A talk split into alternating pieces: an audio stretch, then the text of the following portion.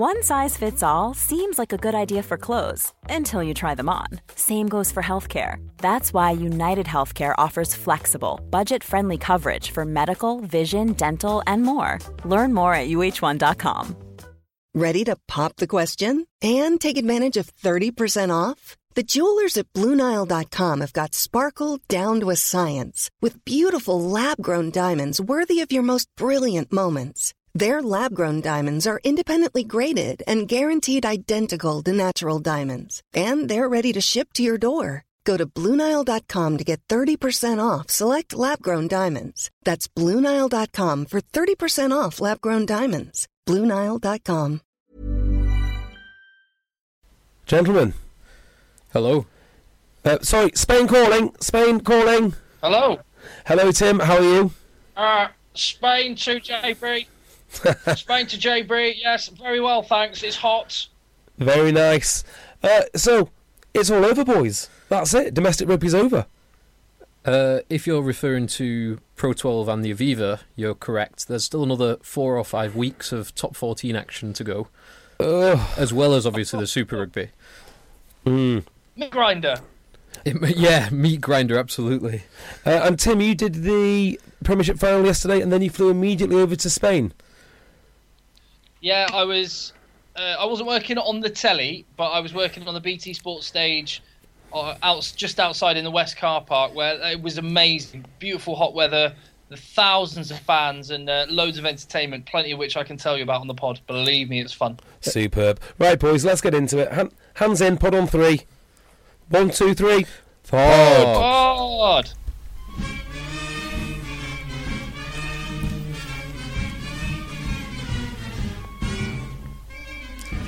Hello and welcome to the Egg Chasers Rugby Podcast, the podcast about rugby that doesn't take itself or the game too seriously. I am, of course, JB, sat next to Phil, Hi, JB. and from a remote location in most secret Spain, it's Tim. Hello, JB. Oh, Hello, Phil. Hi, Tim. Hi, Tim. We've got Pro 12, we've got Aviva, and also I am going to solve the riddle of all fly halves. I'm looking forward to this, Wow. JB. Oh yeah, I've got it all queued up, Tim. You're going to love it. Oh, amazing. Well, where do you want to start, Jay? Um, Well, I'll tell you what. Before, before you start anywhere, can I just uh, remind people we're on we're on Acast, we're on iTunes, and we love the reviews that are being left on iTunes. I've got I've got a couple of great ones. oh, please fire away. Uh, Edmondo says, and the title of his review is "Read Me Loud, Read Me Now, Believe Me Later." What a great guy. What a great guy. He's, uh, Edmondo says, enthusiastic and insightful chaps who add colour and cheer to the weekend's rugby. Insights as heavyweight as Tomas Francis. Well, that's me Um, covered. What's he got to say about uh, say about you two? and comments as cutting as an Andy Goode comeback. Oh, wowzer. I know it's good. And O98 says essential for any rugby fan. The blend of Tim's tap for regional British accents in brackets Jonathan Spratt makes me laugh every time. Forward! uh, Phil's Borg-like stat efficiency and JB's eccentricity in brackets, e.g., the game of Springbok or Nazi war criminal. he says it's reminiscent of a Read Smith Carter 8 9 10 axis. Oh, Beautiful. That's out, that's outstanding. Thank you very much. Outstanding. Leave your leave your reviews on iTunes. Find us at Rugby Podcast on Twitter, where we've been very very busy the last few days. Very busy indeed, Tim. Yeah, thank, thanks to Mr. Eddie Jones.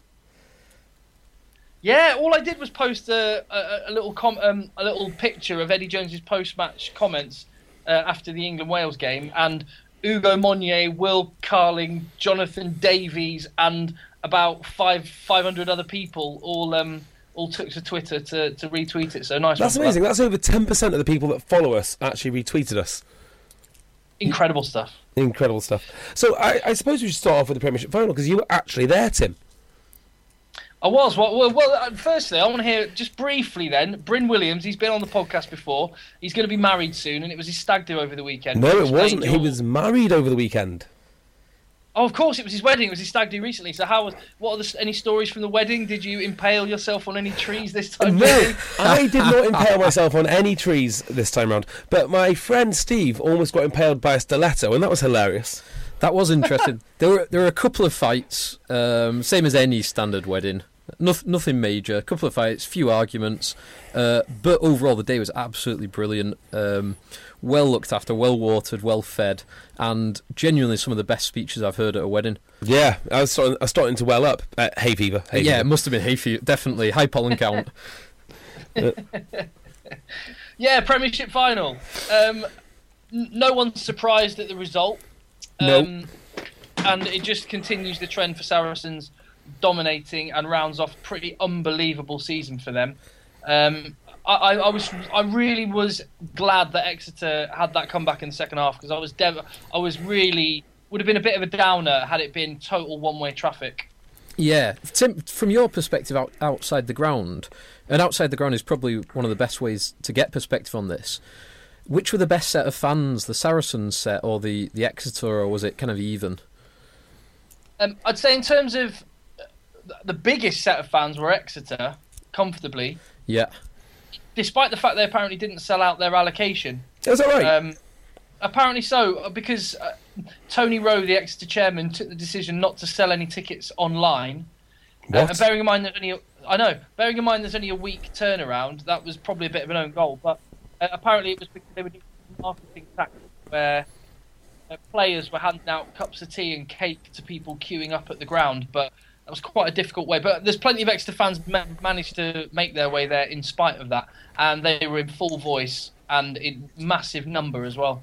Um, so they were all really good-natured, well-humoured. Um, just a credit. Just rugby fans are brilliant. Yeah, and I- rugby players are amazing as well. I I'll- ran I'll into, um, the after game stuff. I ran into uh, a bunch of Exeter fans at Bath Exeter about three years ago now, and they were absolutely brilliant. Yeah.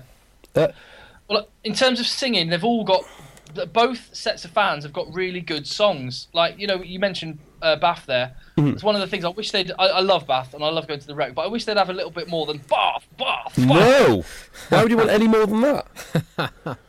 Saracens fans have got. Oh, Maro Itoje. No, don't like that. Don't like that. Don't like, it's, it's too footbally. Too footbally. I like that. I, I, I like. Uh, I always like the, the tomahawk chop. Now, has anyone managed to um, work out the actual um, relationship between Native American Indians and Cornwall yet? it's Devon. It's Devon. Devon. Is it Devon? Devon. Sorry, Devon. Devon. Yeah, there's much much stronger links. No, no one. Uh, no, no, not at all. All the Middle East and um, Middle Sa- East Saracens. and, and North London. True, true. Yeah, that's a good point actually because they were on the other side. The, the Saracens. They should be called Crusaders. Yeah, Oh well. Oh I well.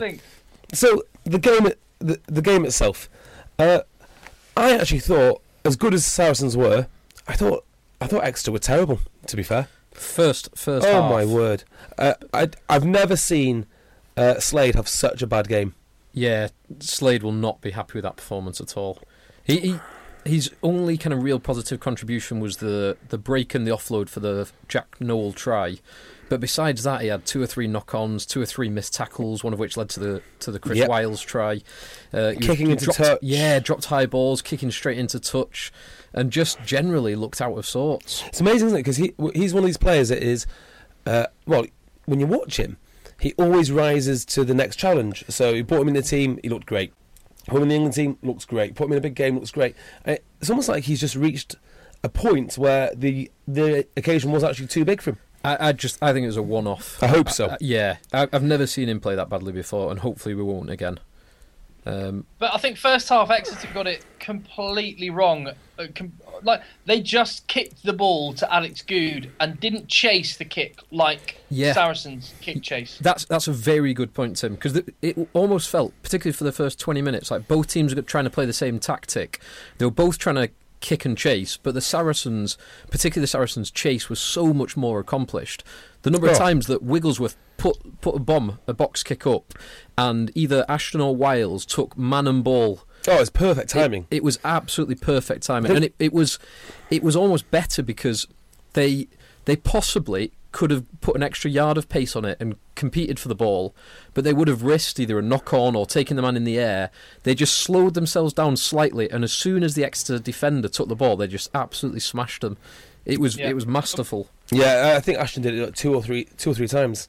Yeah, Will Chudley uh, looks great when he's sniping around the side and adding tempo and getting the ball in Steenson's hand. He looks terrible when he's slowing it down, doing box kicks, Wigglesworth esque. He, he, just sh- that I don't know what they were playing at with their game plan, but it backfired. So, but Wigglesworth is the best at that. I mean, he really is. His kicking is yeah. so precise. Yeah, it really is. Mm. But Chudley had a great second half, and when they upped the tempo, got the driving maul going. I mean, it, it was a different team. So I think Rob Baxter, as he always is, was uh, you know very measured and full of praise, and not getting too caught up in the emotions of it all. But I think he'll, he'll look back at that game tape in a few weeks' time and realise what a missed opportunity it was. Yeah. Yeah, absolutely. Because the second half, when they really came back into it, I mean, the I think the way you beat Saracens is continual quick phases, um, and then play, well, uh, play, playing the ball in the, the, sort of manner that you see with Wasps, and the, the breakdown takes about two, three seconds.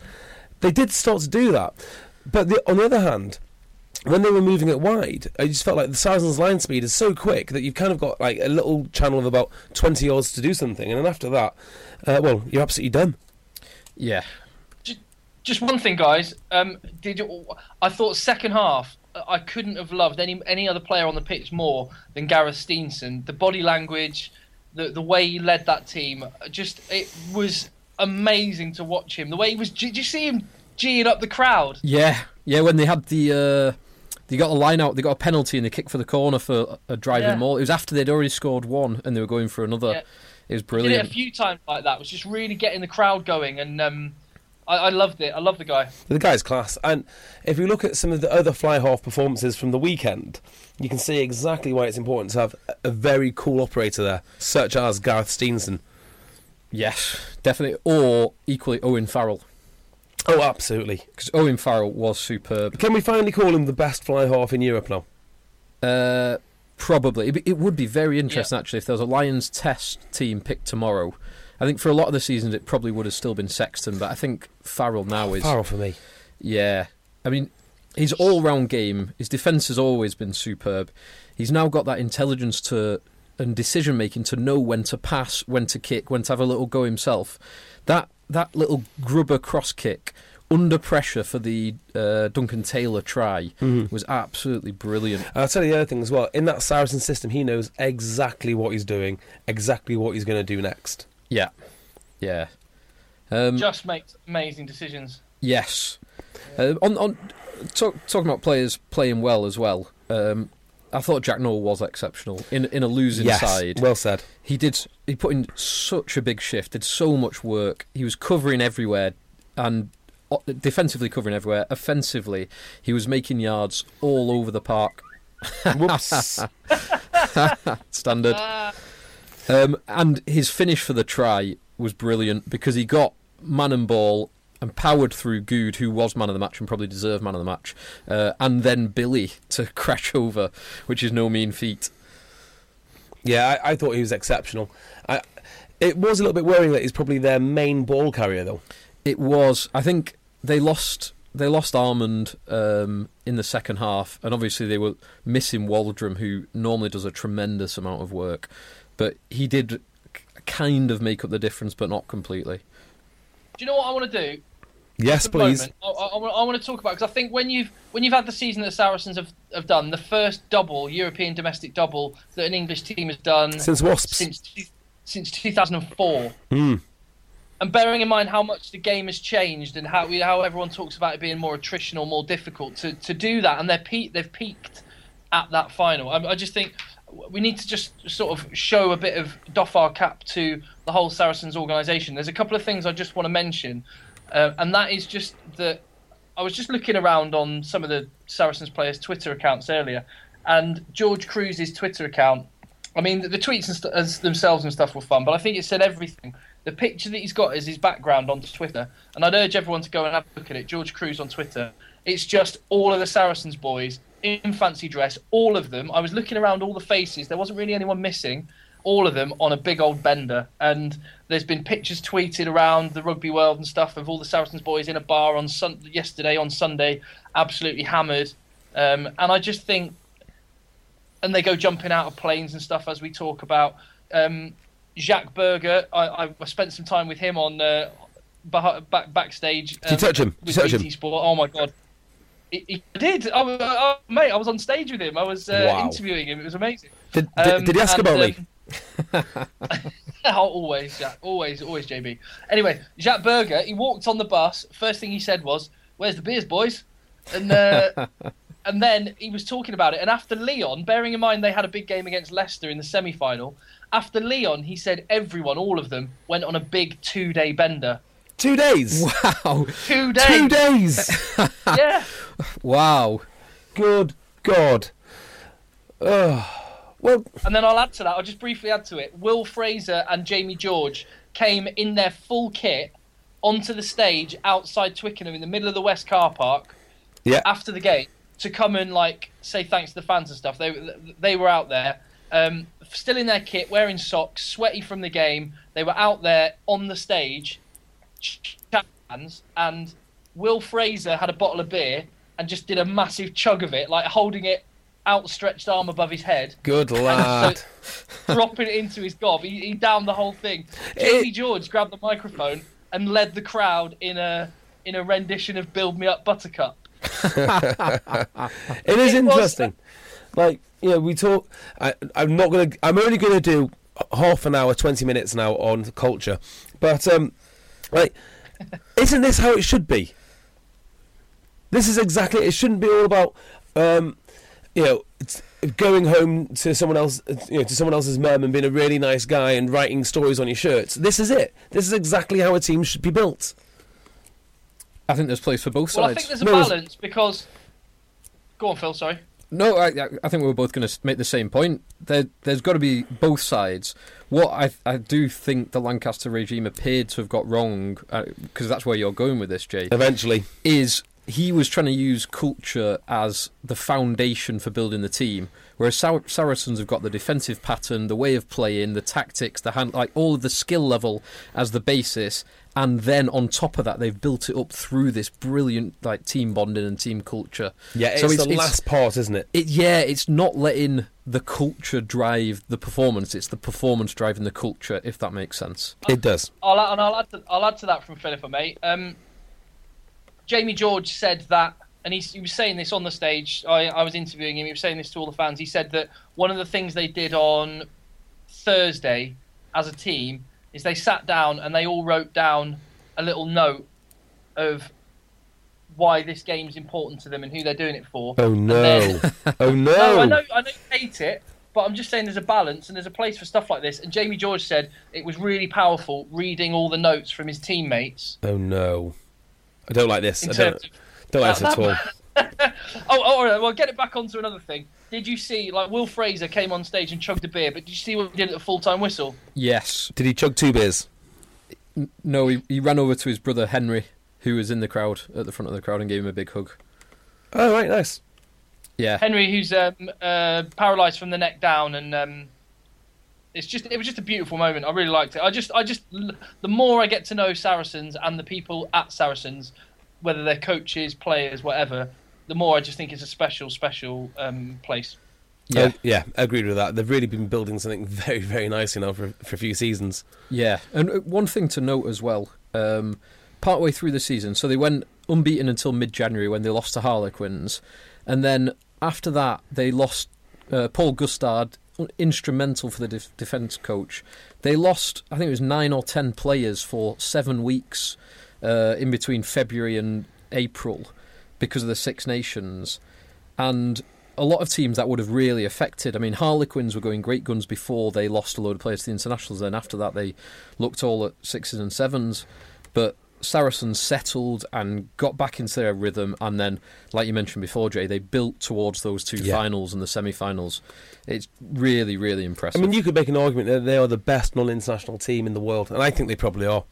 D- despite what anyone who watches Super Rugby might say, I think that this Saracens team the real deal. Oh, I'd love to see them against, say, the Chiefs or, Oh. or the Crusaders, where they're th- flinging the ball about and just hitting a brick wall, phase after phase after phase, and then Saracens turn it over and go 40 yards and score.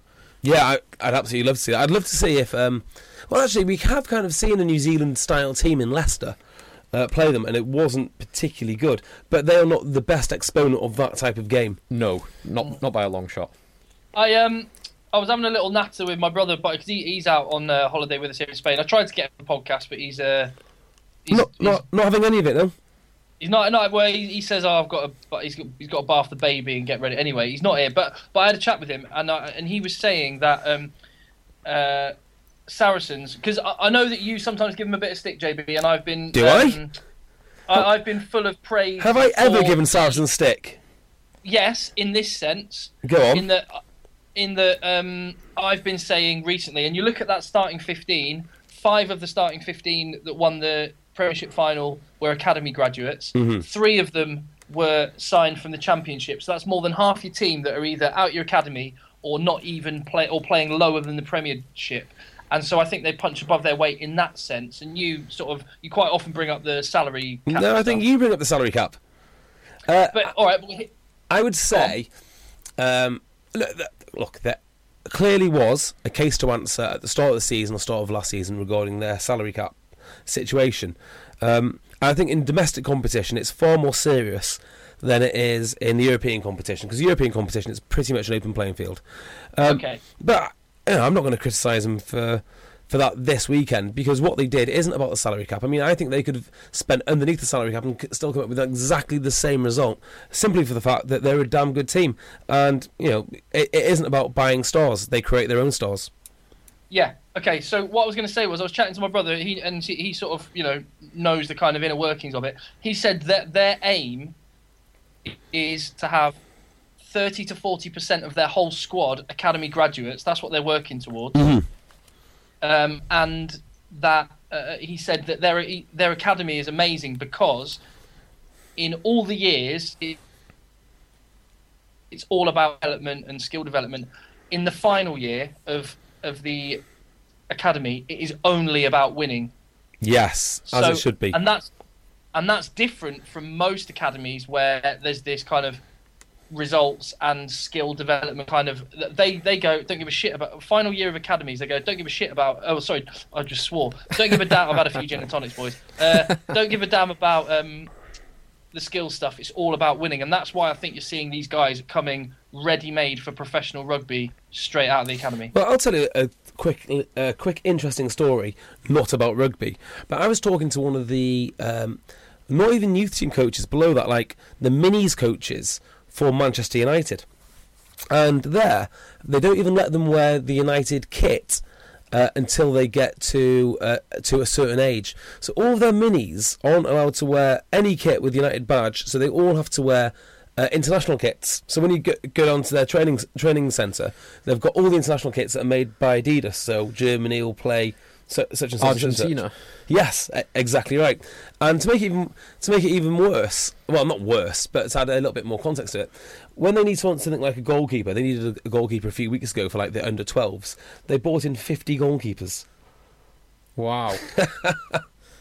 So uh, yeah, it's may, may, uh, uh, maybe Saracens should look at that sort of model. Wowzers. Hmm. Um, and of that, of uh, yeah, yeah. So I, I just the more I sort of learn about them, salary caps and stuff in the past, whatever. But I think culturally, um, coaching wise, and in terms of where they're going, they're they're so switched on and they're doing an amazing job for English rugby. I think. Yeah, and I actually think that they are the main beneficiaries of, of, of the salary cap. Not because they ignored it and everyone else played by the rules, but more to the point that when, you know, as I always say, when you maximise your cap on player salaries, well, where else can you go? And they've spent their money wisely on things like, you know, the accountants at KPMG who analyse the games for them, um, systems, they've got a new pitch, they've got all, you know, they've done all the right things in terms of infrastructure too. And I think most clubs are going to go down that route now. Tim, you there? Oh no, we've lost Tim. Uh oh. Hello, Tim. Tim? Jimmy, yes. Ah, okay, brilliant. Tim, you're sounding nice and sharp, which makes me think it's time to mention one of our one of our sponsors. What do you think, mate? What a segue, JB! Incredible. Oh, stop it, mate. Stop it. I think some people are quite often, particularly online and on social media, are quite afraid to put pictures of uh, their shaft up. Oh, But I 100%. It's often frowned upon or shied away from, but we encourage people to send pictures of their shaft, right, JB? Hundred percent, hundred percent. Did you see the picture we've been sent from a friend of the pod this week who showed us his shaft? Uh, Hashtag show us your shaft. Yes. uh, the person who, who inscribed egg onto his onto his cornerstone razor. yes, that's exactly it. EGG is their engraving. who, Beautiful. friend of the pod who shall thus far remain nameless. But that got me thinking. Maybe we could have like kind of rugby themed uh, acronyms on there. So someone could do SBW for Uh, Sonny Bill Williams, of course. or JPR, Uh, JPR, yeah. JPR Williams, or RFU or WR, something like that. I'm sure there's lots of LT or LTBP. LGBT. let the boys play. LTBP. Let the boys play. Yeah, I, I've always wanted to say that, but it does sound a little bit too close to LGBT. Not there's anything wrong with that, but you know, when I when I, when I say something uh, profound and then I go LGBT at the end of it, it doesn't. Gonna, it's not going to have that, that pop, is it? So uh, yeah. Uh, is, shall do you fancy t- telling people what Cornerstone actually do?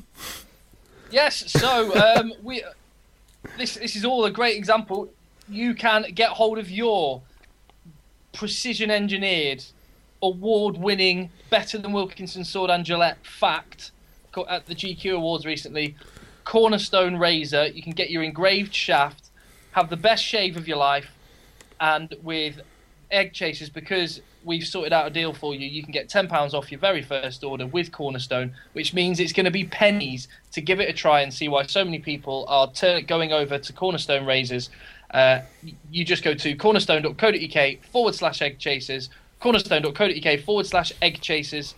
Um, get your £10 discount there, or by using egg 10 at checkout, uh, you get your £10 discount, which means you can give it a go. And then when you get hold of that amazing shaft in your hand that you've had engraved, uh, send us a picture of your shaft. Hashtag show us your shaft, and we'll retweet um, our favourite shafts um, on our Twitter account. Perfect. Such a pro, Tim. Such a pro. Anyway, the Pro 12 final. Um, where, where, where do you want to go with this one? Well, No. Firstly, I think it's amazing that, bearing in mind we're coming to the end of a weekend of rugby, we're only getting into the Pro 12 final now. We've still got England Wales to talk about and stuff. It's brilliant. Well, I, will- Um, I'm, I'm happy to talk about England Wales. Just remember this: I, I said uh, the at the start of the week last week it was a pointless game. I meant it was a pointless game until well, until what happened happened, and now it's a very relevant game. Yes, I, I would agree with that. Uh, first, before we do get into that, Leinster Connacht. Now, Yeah. I got this wrong. I thought that, and I said last week, I expected Leinster to win based on their kind of experience in this situation. They've got a lot of lot of players with huge experience, multiple players who've won multiple uh, Heineken Cups, in fact, and multiple Six Nations. But they were summarily outplayed for 80 minutes. It's incredible, actually. It was, and it's it's probably the highest compliment you can pay Connacht to say there was a little bit of Saracens about them. Well, And- and- one of the tries was identical, Yeah, absolutely yeah, identical. The, I thought. the, the grubber kick through. Yeah, people are going to be raving about Pat Lam's um, expansive Kiwi play, and then they're going to be talking about boring, boring Saracens, and it's the same try. But the, the reason Yeah. I the reason I say it was a little bit Saracens about it was because they gave Leinster more territory, more possession. They made more than fifty more tackles than Leinster, and Leinster got virtually nowhere. Leinster only made two line breaks, despite beating at, at the door 195 times. Well, actually, Leinster had made one more tackle, I think, by the time that they who was it they held up? They held up that the hooker. yes, So at that point, Um, the, the tackle count was exact, almost identical. Right, and so it came Yeah, so it, came in late, probably as uh, Leinster realised that they were in a bit of hot water. Um, this game went exactly as I expected. I expected Le- uh, Leinster to win. Um, Wait, what? yeah, I expected Leinster to win. So this didn't go exactly as you expected. No, it went exactly as I expected. Because I expected Leinster to win, I picked Connacht to win. Because every game this year, I've expected someone else to win other, other, other than Connacht. And the only time they haven't won is when we expected them to win against Zebre. Yeah. So that's the way that I picked it, and thankfully I was um, I was right. But God knows, how, I mean, I, I know how they win it. They played really good rugby. But when you watch them, do you know when they do the little forward in- interplay things? yeah. If you were a coach now, or if you're watching kids being coached, how many people would say, "Go forward, put your head down, don't mess around with it," because that's kind of what you do, and they've sort of torn it all up and done something completely different. But in order to do that, you've got to have a slightly higher, or a significantly higher than average uh, handling skill set in the forwards, which is obviously something that, that Pat Lam has worked on. And it- it's paying dividends because not many teams can do that kind of neat little interplay. And I guess it makes sense, doesn't it? Because if you are, for instance, if you're a pack, right, and you and you come in to coach this pack, you can't make them grow. You can't make them faster. You probably can make them a bit stronger, but you can probably upskill them. Yeah, that's uh, that's a very good point. Actually, it's probably the easiest thing to make big gains in. Yeah, Because I bet playing on the west side of Ireland in mostly driving rain and horrendous windy conditions, I imagine that pack was always pretty nuggety and tough, but like in years gone by, but had pretty low base level skills. yeah, exactly right. ah, that's very interesting. What do you think, Tim? I think, um, yeah, they, c- I, I- enjoyed a couple of things in particular. I enjoyed the absolute smash by Bundee Aki on Sexton. Yes, Uh, beautiful moment. I, I, I really enjoyed Ultan Dillane just like treating Dave Kearney like a ragdoll, um, just smashing through him. And I really, really enjoyed John Muldoon's passionate uh, post-match chat to the point where he could barely get a word out. He was he, given that much emotionally and physically. It was uh, just an amazing story and a fairy tale finish. Loved it. Loved it. But, uh, the player of the day for me had to be Matt Healy. My God, that that guy's a superstar. yeah, but not good enough for Joe Schmidt And I mean, because Joe Schmidt has picked uh, Dave Kearney.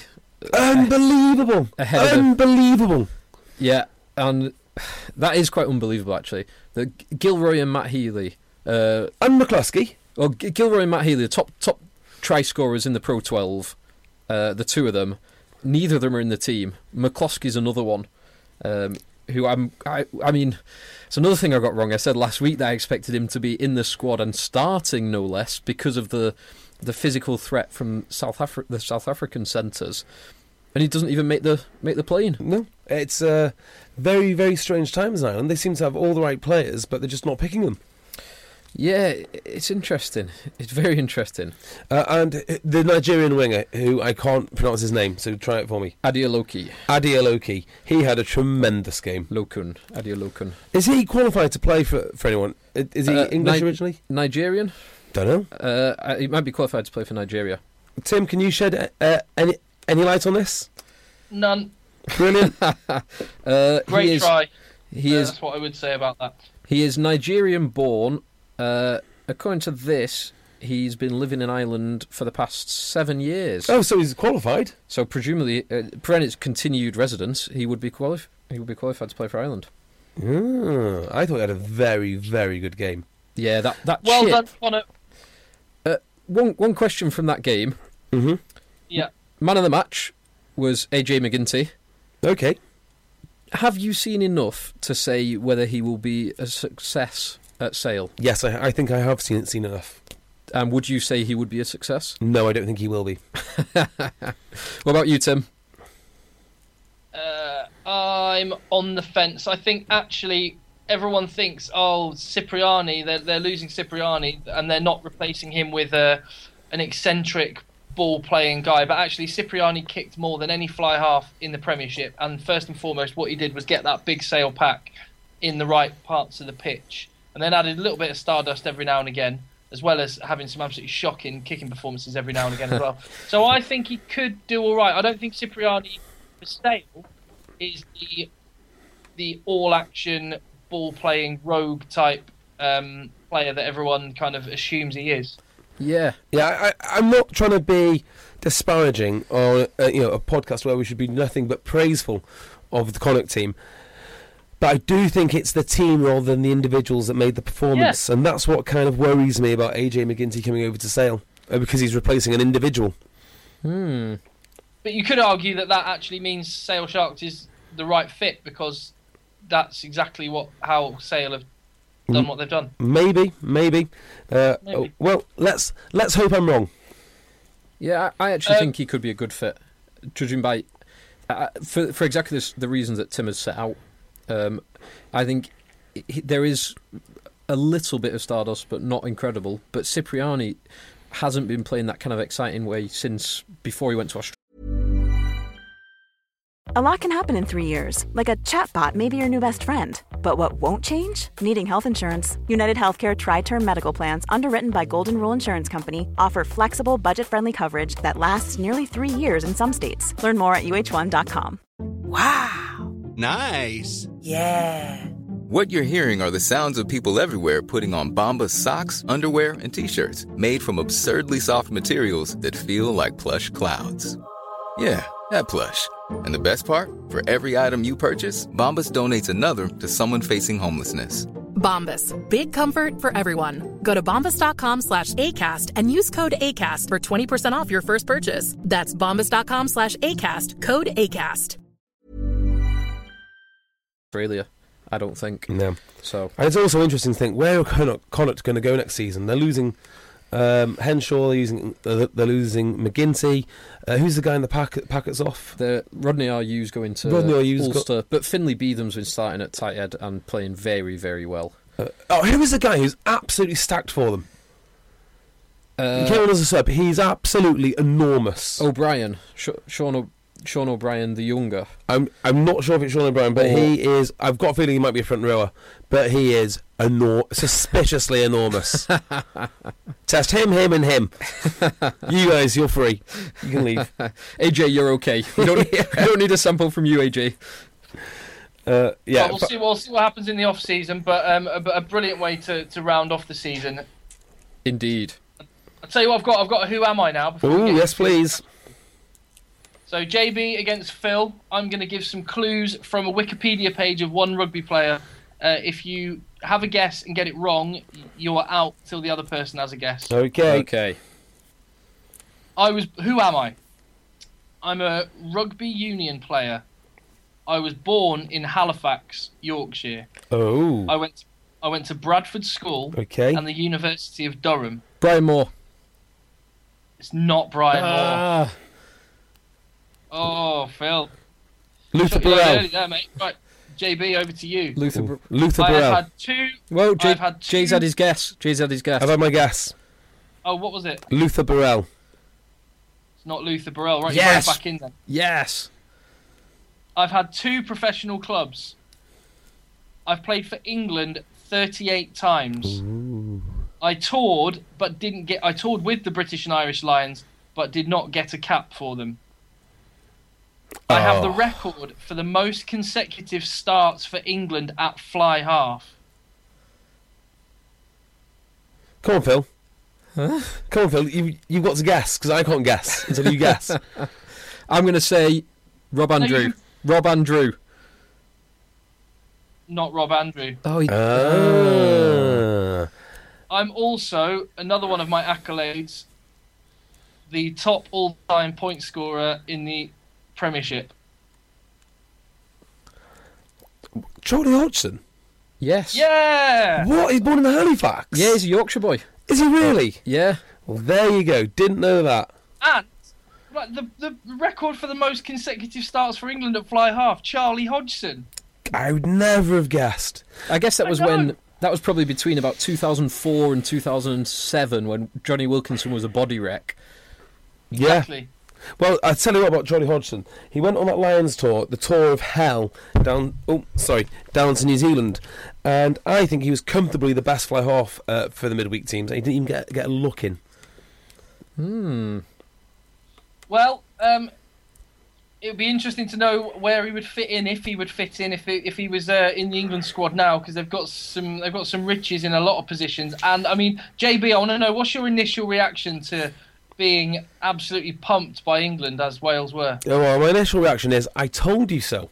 Um, That's your reaction to everything, regardless of whether you told us so or not. Well, okay, so um, here's how the game started. It started really, really well. Uh, I thought that Wales had done their homework and they'd adjusted their style of play to play like the last 10 minutes of the Six Nations game. and they were ve- and they were very quick getting off the line, like suspiciously quick. Uh, and that seemed to have worked, and then they got the try through Nicky Smith, and uh, you know, everything felt right in the world. Um, where we lost it with the collisions, there were no collisions, and I don't know if it's because the Welsh were rusty or they were tired, or, as I suspect is more the case, the England broken field runners are just far, far too good. Uh, Watson, um, not uh, not not what's his name, what? Uh, Watson, Yarde, Joseph, Yes. Mike Brown, Jack Clifford. thank you. Yeah. Uh, just you Any couldn't get And Luth. yeah, you just couldn't get near them. Uh, Luther Burrell ran very hard, straightened things up. Uh, impressive performance. I don't know if it's an impressive performance or the Welsh were just terrible.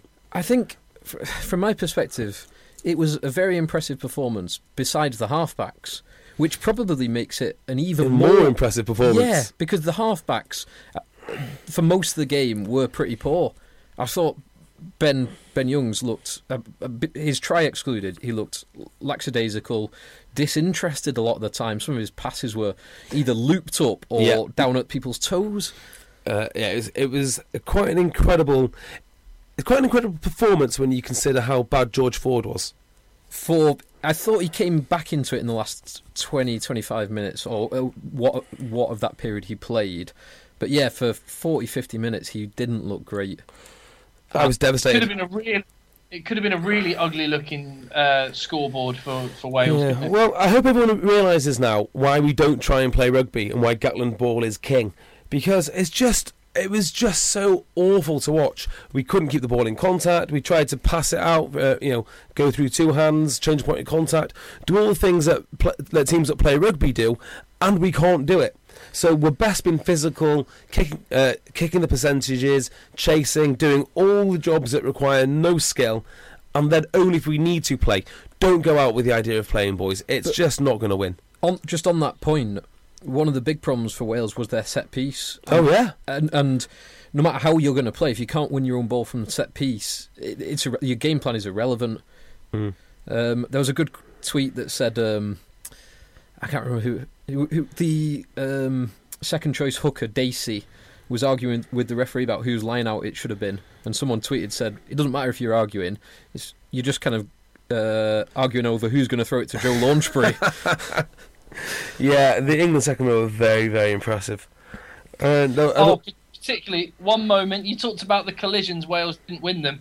Definitely one collision you would have backed is anything involving Jamie Roberts, but the way he got handed off by Courtney Lawes was embarrassing for Jamie Roberts. was that what, the one round the side for? Was it like the Yarde Try. try or something? Was it?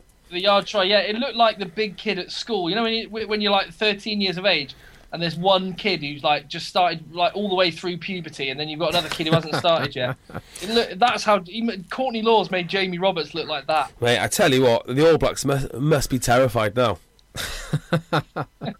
Absolutely terrified. It was abysmal. It really was abysmal. Shall so we- what do you make then of Warren Gatland? Because when he was said, you know, you must be. Uh, it was Graham Simmons after the game said, uh, "I wasn't expecting that. You, you must. What, what are you? Shocked, angry, disappointed?" And Warren Gatland said, "Oh no, reasonably happy with that performance." Ugh. Uh, well, here's what I think might have caused this performance. Uh, and let's just put aside England were excellent. Okay, so I'm, I'm not taking any, anything away from England. I'm just kind of hoping this might have been the case. That because it is a friendly, and everyone's talking about a friendly, and everyone wants to play the right type of rugby, that maybe they did go out and change their game plan to what has traditionally been very effective for us. Uh, and if that's the case, it's easily fixable. We can go back to what we do so well. If it wasn't, it's gonna. Oh, I don't even know where to start. Um, But it does highlight something which I tweeted tweeted out from my own account, which is how bad must Stuart Lancaster have been at his job? to manage to get his full strength England team to lose to Wales Yep. when now the second team the second England team or second strength England team can beat what is virtually a, a full Yeah. strength And uh, Wales team. and win a Grand Slam on your you know on your fir- on your first try on your first try. yeah um, Tim any any highlights of players anyone you thought stood out from the England Wales game All low lights, mate. Uh, well, I think we should get into this. Uh, what's become quite a contentious decision, um, and that's for the Jack Clifford try. So, w- w- what an unbelievable turn of gas Jack Clifford's got. Scott Williams didn't get close to him. Yeah, It's amazing. Yeah, That- it's, it's, it's uh, bad. It's bad. I don't know if that's more impressive for Clifford's gas or more worrying that Wales' outside centre couldn't catch him. I think more impressive for Clifford's gas. He he he, uh, he was just looked rapid, but um, yeah. So, firstly, for me, that was. I mean, there's been some um, a lot of conjecture about whether that was a try or not.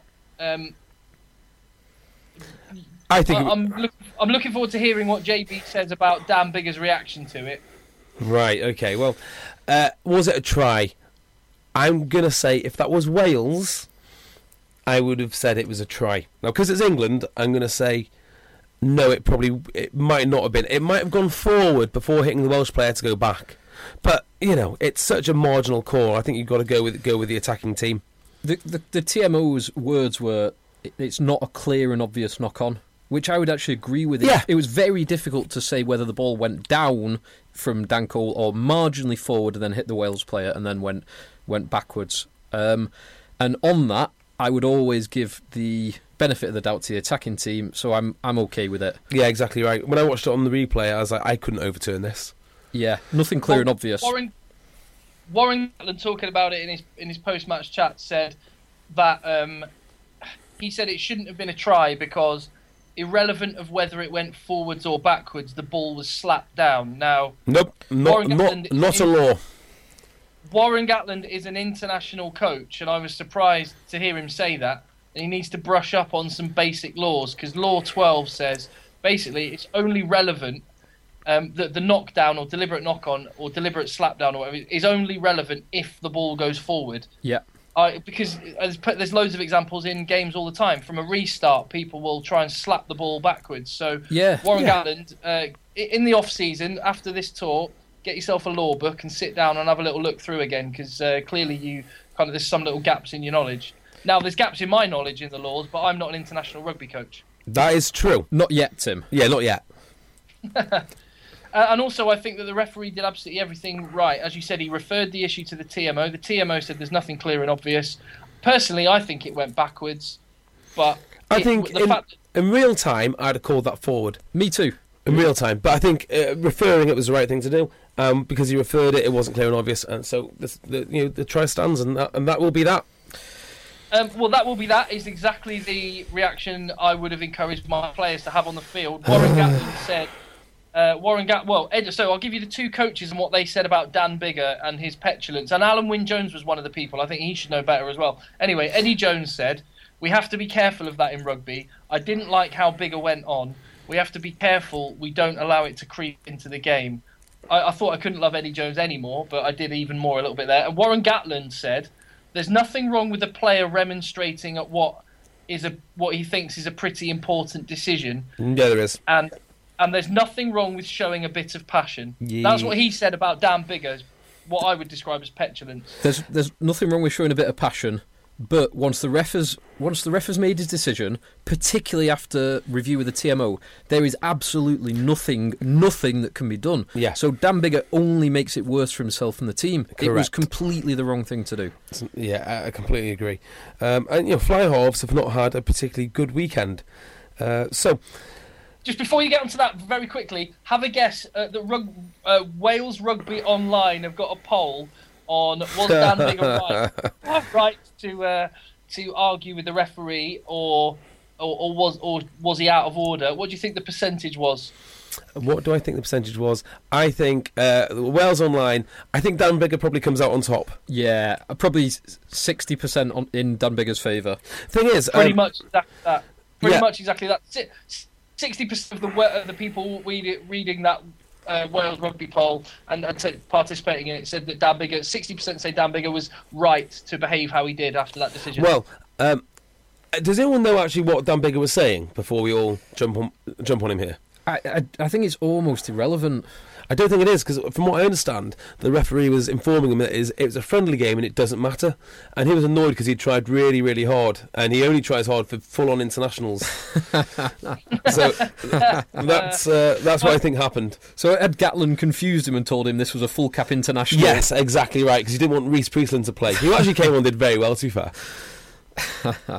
well, Tim. Go on, JB. Tell us about your ten with this ten thing you've got. Okay, so it's not been a good weekend for fly halves. Uh, so I was just wondering if there's anything you know, out there in the market which you could buy as a director of rugby for your fly half.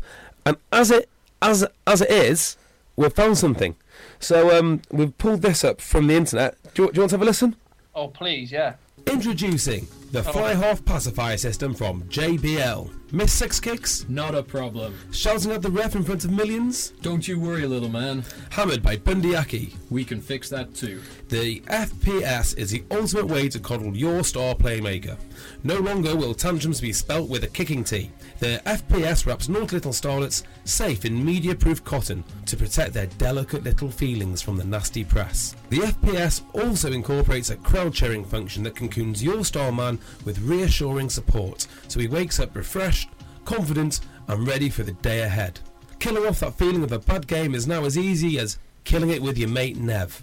So, if you want no more bruised egos, damaged pride, or tearful changing rooms, you need the JBL Fly Half Pacifier System. Exclusively available from JBL. The FPS system is not suitable for props, second rows, back rows, or real men in general. Some features vary and positive outcomes are not guaranteed. System currently not available to Mike Ford. there you go, Tim. Does that does that solve your problems? That, where do I sign? That that is outstanding. Uh, every, eh, every, I mean, that sells itself. Can I buy shares in it? You must. Oh, well, it's more of a pyramid scheme. I'm, I'm guessing at, at this at this point. So yeah, you can buy some and then sell them on to some of your fly halves. Yeah. Oh, absolutely. The fly half pacifier system. Very Done. good, very good, JB. Thank, thank you, Phil. Outstanding, outstanding. Uh, now there is a little bit more business that we need to attend to, because unless you want to carry on talking about Eng- uh, England Wales for a little bit more, I I think I'm done with this game forever. Uh, just a couple of points I wanted to make. Yeah, go for it. Um, I think the back row decision going forward is going to be a very interesting one. Because I thought of the three starting back rows for England, Teimana Harrison, James Haskell, and Jack Clifford, Harrison was excellent. Harrison was very good. Harrison can play seven as well. And I think, to me, Haskell was the worst of those three in that game. His uh, offensive carrying was uh, too upright, not aggressive enough. Yep. Whereas the other two were better body position, made more yards, better turn of pace, more ag- aggressive and abrasive at the breakdown. I think that Haskell will struggle to get into that team now. Uh, I agree with that. Now, I'm a huge Haskell fan as a player, a captain, all the rest of his work. I love his work rate. But DJ, Uh, not so much that. Um, I would say this though: uh, his tackling can be relatively weak, and he was he was still making his tackles, but he wasn't winning the collision. So a lot of Welsh players were getting beyond him, and if they had a bit of nous about them and a bit of rugby skill, they probably probably could have offloaded, and that's not what you want from a, a workhorse six or seven. No, not at all. He should be absolutely smashing everyone. Yeah, Teimana Harrison did very I- I- very well. I would actually just say one thing to balance things up, Phil, is you say that running upright is uh, yeah that that is a negative, and the others were better in their ball carrying. However, if you want to run into and bounce off of a post protector, Haskell's upright body position. What a perfect. guy! Yeah, if I'm looking for that specific skill, then Haskell's the man I want. Yeah, Uh, exactly. hmm. I'll consider that uh, before I make my selections known for the uh, Australia tour. Oh, good. uh, no, I, I, I'm. I just. I'm so impressed with Eddie Jones and, and, and the, the tweet that's been retweeted however many hundred times on our Twitter account at Rugby Podcast was some comments of Eddie Jones um, basically having a pop at the English rugby press when all the all, all the journalists were asking him about the kicking of George Ford and he's effectively gone, hold on, we just scored five tries against Wales. How often does that happen? What, why is England? This is this this is typical negativity uh, uh, around English rugby, and um, I, I love him for, for saying that. Yeah, I, don't think he means it though. Well, there's two sides. One, um, the the the biggest positive and the biggest focal point should be on the five tries to one performance. In saying that, he is not he is not saying that getting 14% accura- accuracy, one out of seven kicks, is acceptable, but he's just kind of highlighting the priorities. I think he will be having words with Ford Oh, 100%. because it, it, that kind of performance is simply unacceptable, particularly when you're only taking two fly halves on your tour. Um, Yeah. and I, I think some of the people are saying that it would make him question that decision, and I- would agree. Uh, of, often you will take three fly halves on a tour because it is such a specialist position. Um, so it, it's an interesting one. It doesn't justify Ford's performance and Ford's performance off the tee specifically, but it puts it into perspective because the focus should be on the positive and all of the positives, including debuts from the likes of Teimana Right. Harrison, from the likes of Sorry. Phil. I'm gonna have to. I'm gonna have to um, come back at here. Why should all the positives be? Why should all the focus be on the positives? Because I no, bet, no, not not all the focus, but the, the the main focus should not be on one lad kicking, a uh, missing a few kicks. I don't know. I, I, I- I mean- seriously, Yeah, I mean, from a media point of view, I know it feels negative, right? And it's all very well to say, "Oh, the media, the media negative," but I guarantee you, when they look back at that video, they're going to say the biggest problem with this game is we missed 14 points, because those 14 points are very hard to come by. 14 points um, in a game is a huge margin, and yeah, they can afford to lose it this time round. But all these coaches talk talk about performance, a performance rather than an outcome. And I don't think don't they'll be they'll be at all happy with that performance.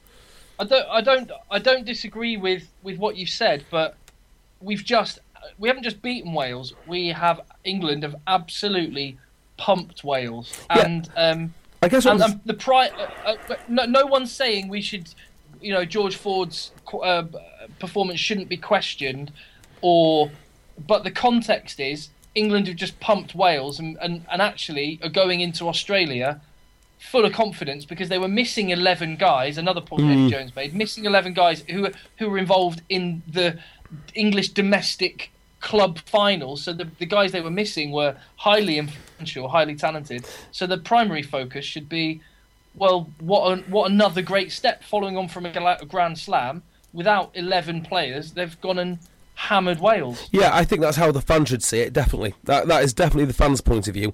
I think for the coaches, though, it's a bit hypocritical to say don't be focusing on that when that's exactly what they will be focusing on. Oh no, they will focus on it, but that is not that is not their principal focus. That is not the one. So in, But their principal concern. so in, in training, do you reckon that they'll get those thirty-two lads in and say, right, everyone else, you can go and have the week off. Ford, you're doing extras this week. No, but I bet you when when they sit down, that is their, that'll be their primary concern. It'd be mine. It, it is a concern. That my But- that my fly half's missed 14 points. But there again, he's not really my fly half. Farrell It- is. Yes. So maybe not. Yeah, it's not. Yeah. The, it's not the primary concern. It is a concern. you know, if he's playing like that, why not bring in Cipriani? Bigger, faster, probably. Um, Bigger, faster, um, worst kicking percentage in the Premiership. yeah, he can't. But he, he- he's over 17%, I think. Even at his worst time, he was over seventeen percent. Uh, in, interestingly, That's uh, true. Interestingly, I saw a tweet from Cipriani. Uh, not a tweet, tweet, an Instagram from Cipriani this week. Was he, was he killing it with Nev? Uh, he was doing some speed work on the track, Okay. and he said he, his quote. It was it was him running. Uh, he said it was a fifty-yard dash uh, in four point five seven seconds, That's fast. which, uh, if you Extrapolate. if you extrapolate it down to the forty-yard dash, would make him the fastest ever forty-yard dash by about half a second. so I think he's wow. I think he's got uh, a little bit confused. We're talking about 40 yard dash from the NFL Combine, which is the fastest of the fastest. Wow, so he's half a second faster than Deion Sanders. Yeah, half a second faster than the fastest ever NFL player. Fair play, that's fast. He, so he is killing it. He is killing it. What? I mean, allegedly, he is supremely fast. Yes. I mean, I've heard, like, when he's at Wasps, he was the fastest there. Yeah, when he was there with uh, Paul Sackey. Yeah. Um, that is, I mean, fair play. You can knock him as much as you want, but that is fast. Yeah, yeah. Yeah, it is. that is seriously fast. One, go. Okay, well, if we're moving away from England Wales, there's one thing that I think is a positive, well, possibly a negative and a positive. But recently, you might have been bored by me um, talking about refereeing decisions and what, what constitutes a red card Uh-oh. and where are we going to. Uh oh, where's this going?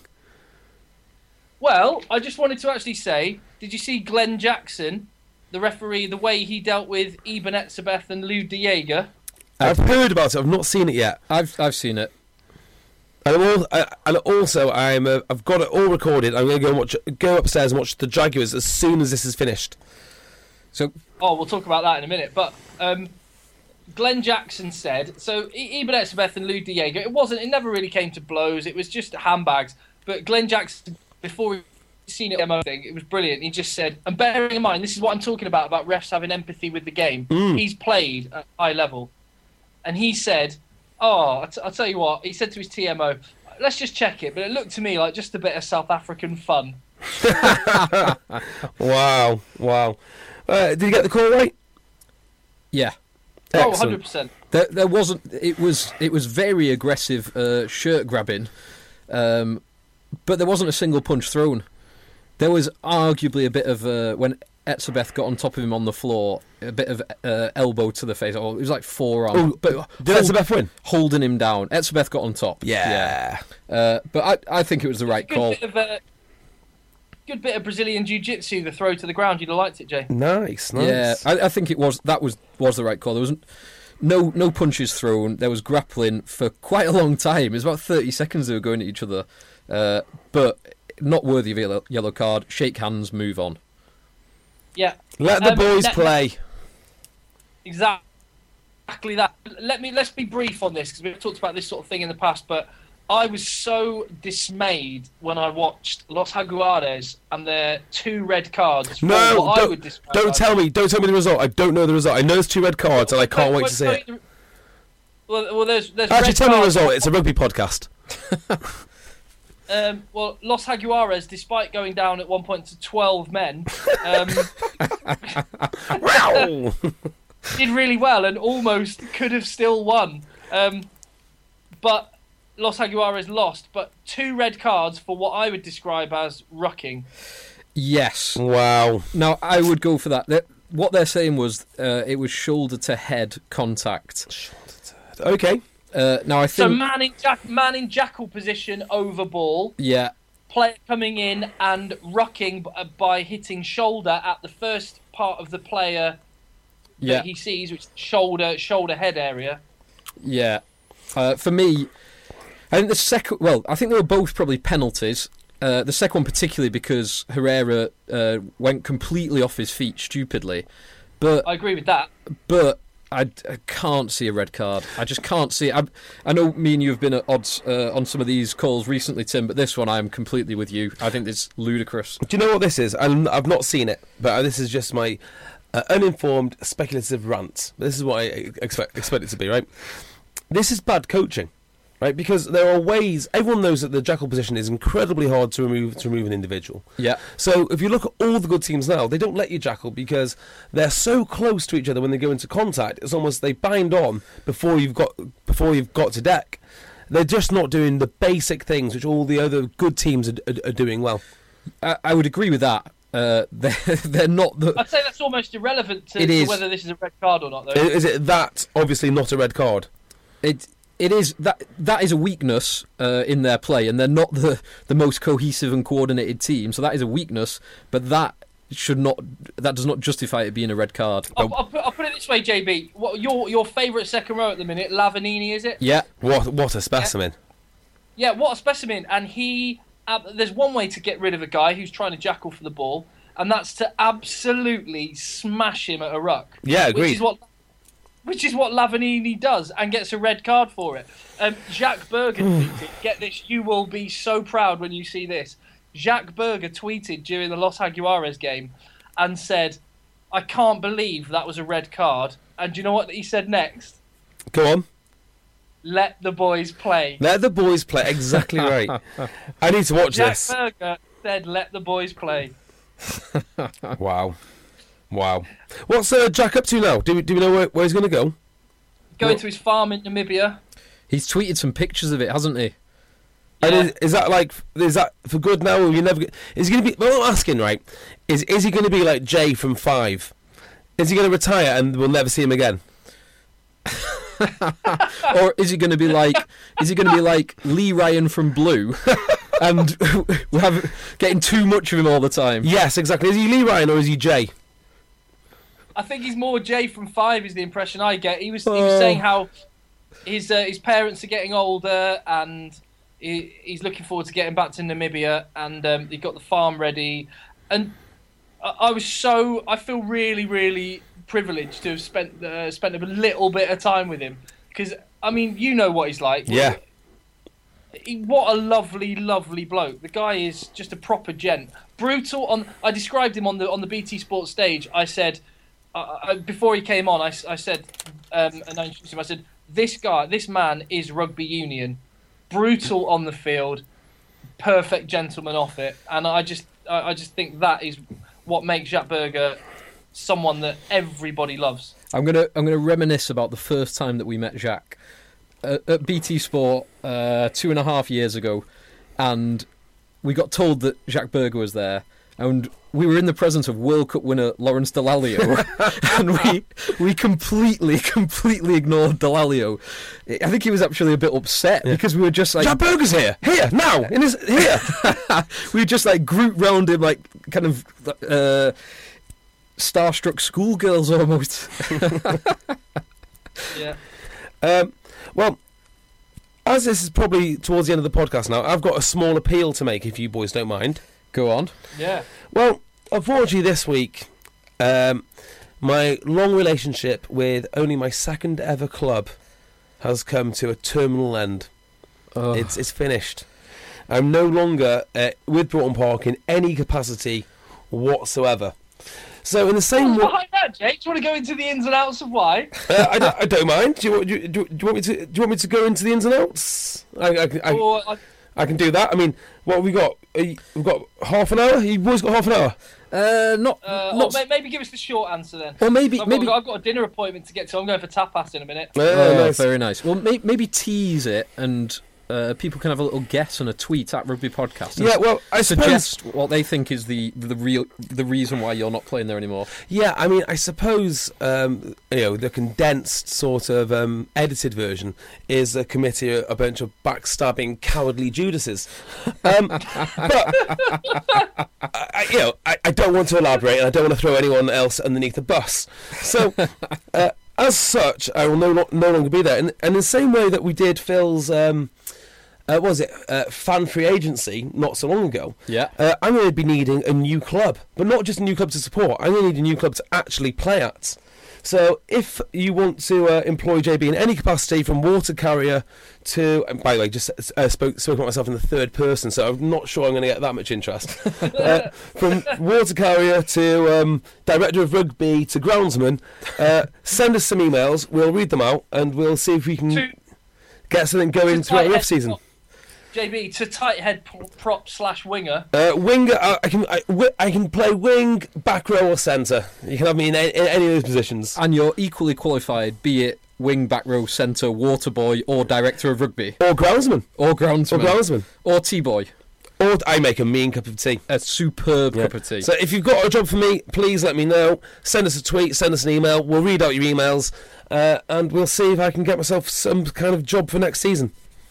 You know what, JB? I, I, if you were making the post-match meal, I, I, your cooking is really, really quite good. So even Thank if you you, were making the, the meal in the kitchens, I'd, I'd be game on. It'd you'd well. You have got your what and a, a, a social cap, a social secretary for a club. Oh my god, the kangaroo courts would be incredible. Uh, So my my court sessions got- are renowned, to be fair. you are the you are the rugby club version of who's a total utility player on the field. Chris Wyles. Ooh. Yeah, Is there anyone in the you are, forwards? you are Chris Wyles, but in terms of a whole rugby club. Uh, Yeah, what's um, Radike Samo. Radike Samo. That's the one that I want. I'm re- yeah, a really bad Radike Samo. she makes a mean cup of tea? yeah.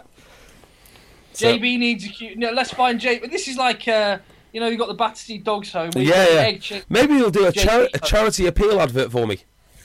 yeah. Oh, I'll, I'll get one of those sorted, JB, for next week. Yeah, Excellent. superb. Right, I Let's think we're find do- JB a new home. I think I think that we're done here, boys. Uh, I'm done. I, I've got a dinner reservation. I'm, I'm going out now, so I'll see you later. Right, well, you can log off then. We, we'll, we'll see you later, Tim. What's cheers in Spanish? I've only just arrived. So what, what's cheers in Spanish? Uh, no Uh, idea. Yamas in Greek, isn't it? And go with go with Yamas. Uh, well, yeah, Yeah. they're all Europeans over there, mate. all right, nice one, boys. See you, see you next time. Cheers, Tim. Cheers, Tim. In a bit. Bye. Cool. Cool. that's the end of Tim. Uh, right, I'll see it. Uh, sorry, before I go, I should say that you can follow us on Facebook. You can follow us, most importantly, on Twitter at Rugby Podcast or me at J Beardmore. Uh, and I think that's it. So I'll see you next week, Tim. Uh, sorry, Phil. I'm glad you know who I am. Um, and there's no games next week unless you count top 14 and Super Rugby, which we don't generally do a preview of. we might do something, uh, but we'll do something next week, definitely for the England for the international previews. And what an international lineup it is! There are, I'm counting them now, seven fixtures next weekend, seven international fixtures. So very ACAST powers the world's best podcasts. Here's a show that we recommend. The Real Housewives is a guilty pleasure for most, but if you're looking to not feel guilty about that pleasure, tune in to Everything Iconic with me, Danny Pellegrino, where I break down all the messy moments and behind the scenes antics of Bravo's popular franchise. And on Everything Iconic, I also interview celebrity guests like Kelly Ripa, Keke Palmer, Drew Barrymore, Cameron Diaz, and more about their guilty pleasures, their past work, and so much more. So if you're pop culture obsessed and find yourself watching way too much reality TV like me, tune in to Everything Iconic with Danny Pellegrino wherever you listen to podcasts. ACAST helps creators launch, grow, and monetize their podcasts everywhere. ACAST.com. interesting. So next week will be a good pod. Excellent. All right, mate. I'll, I, I'll see you next week.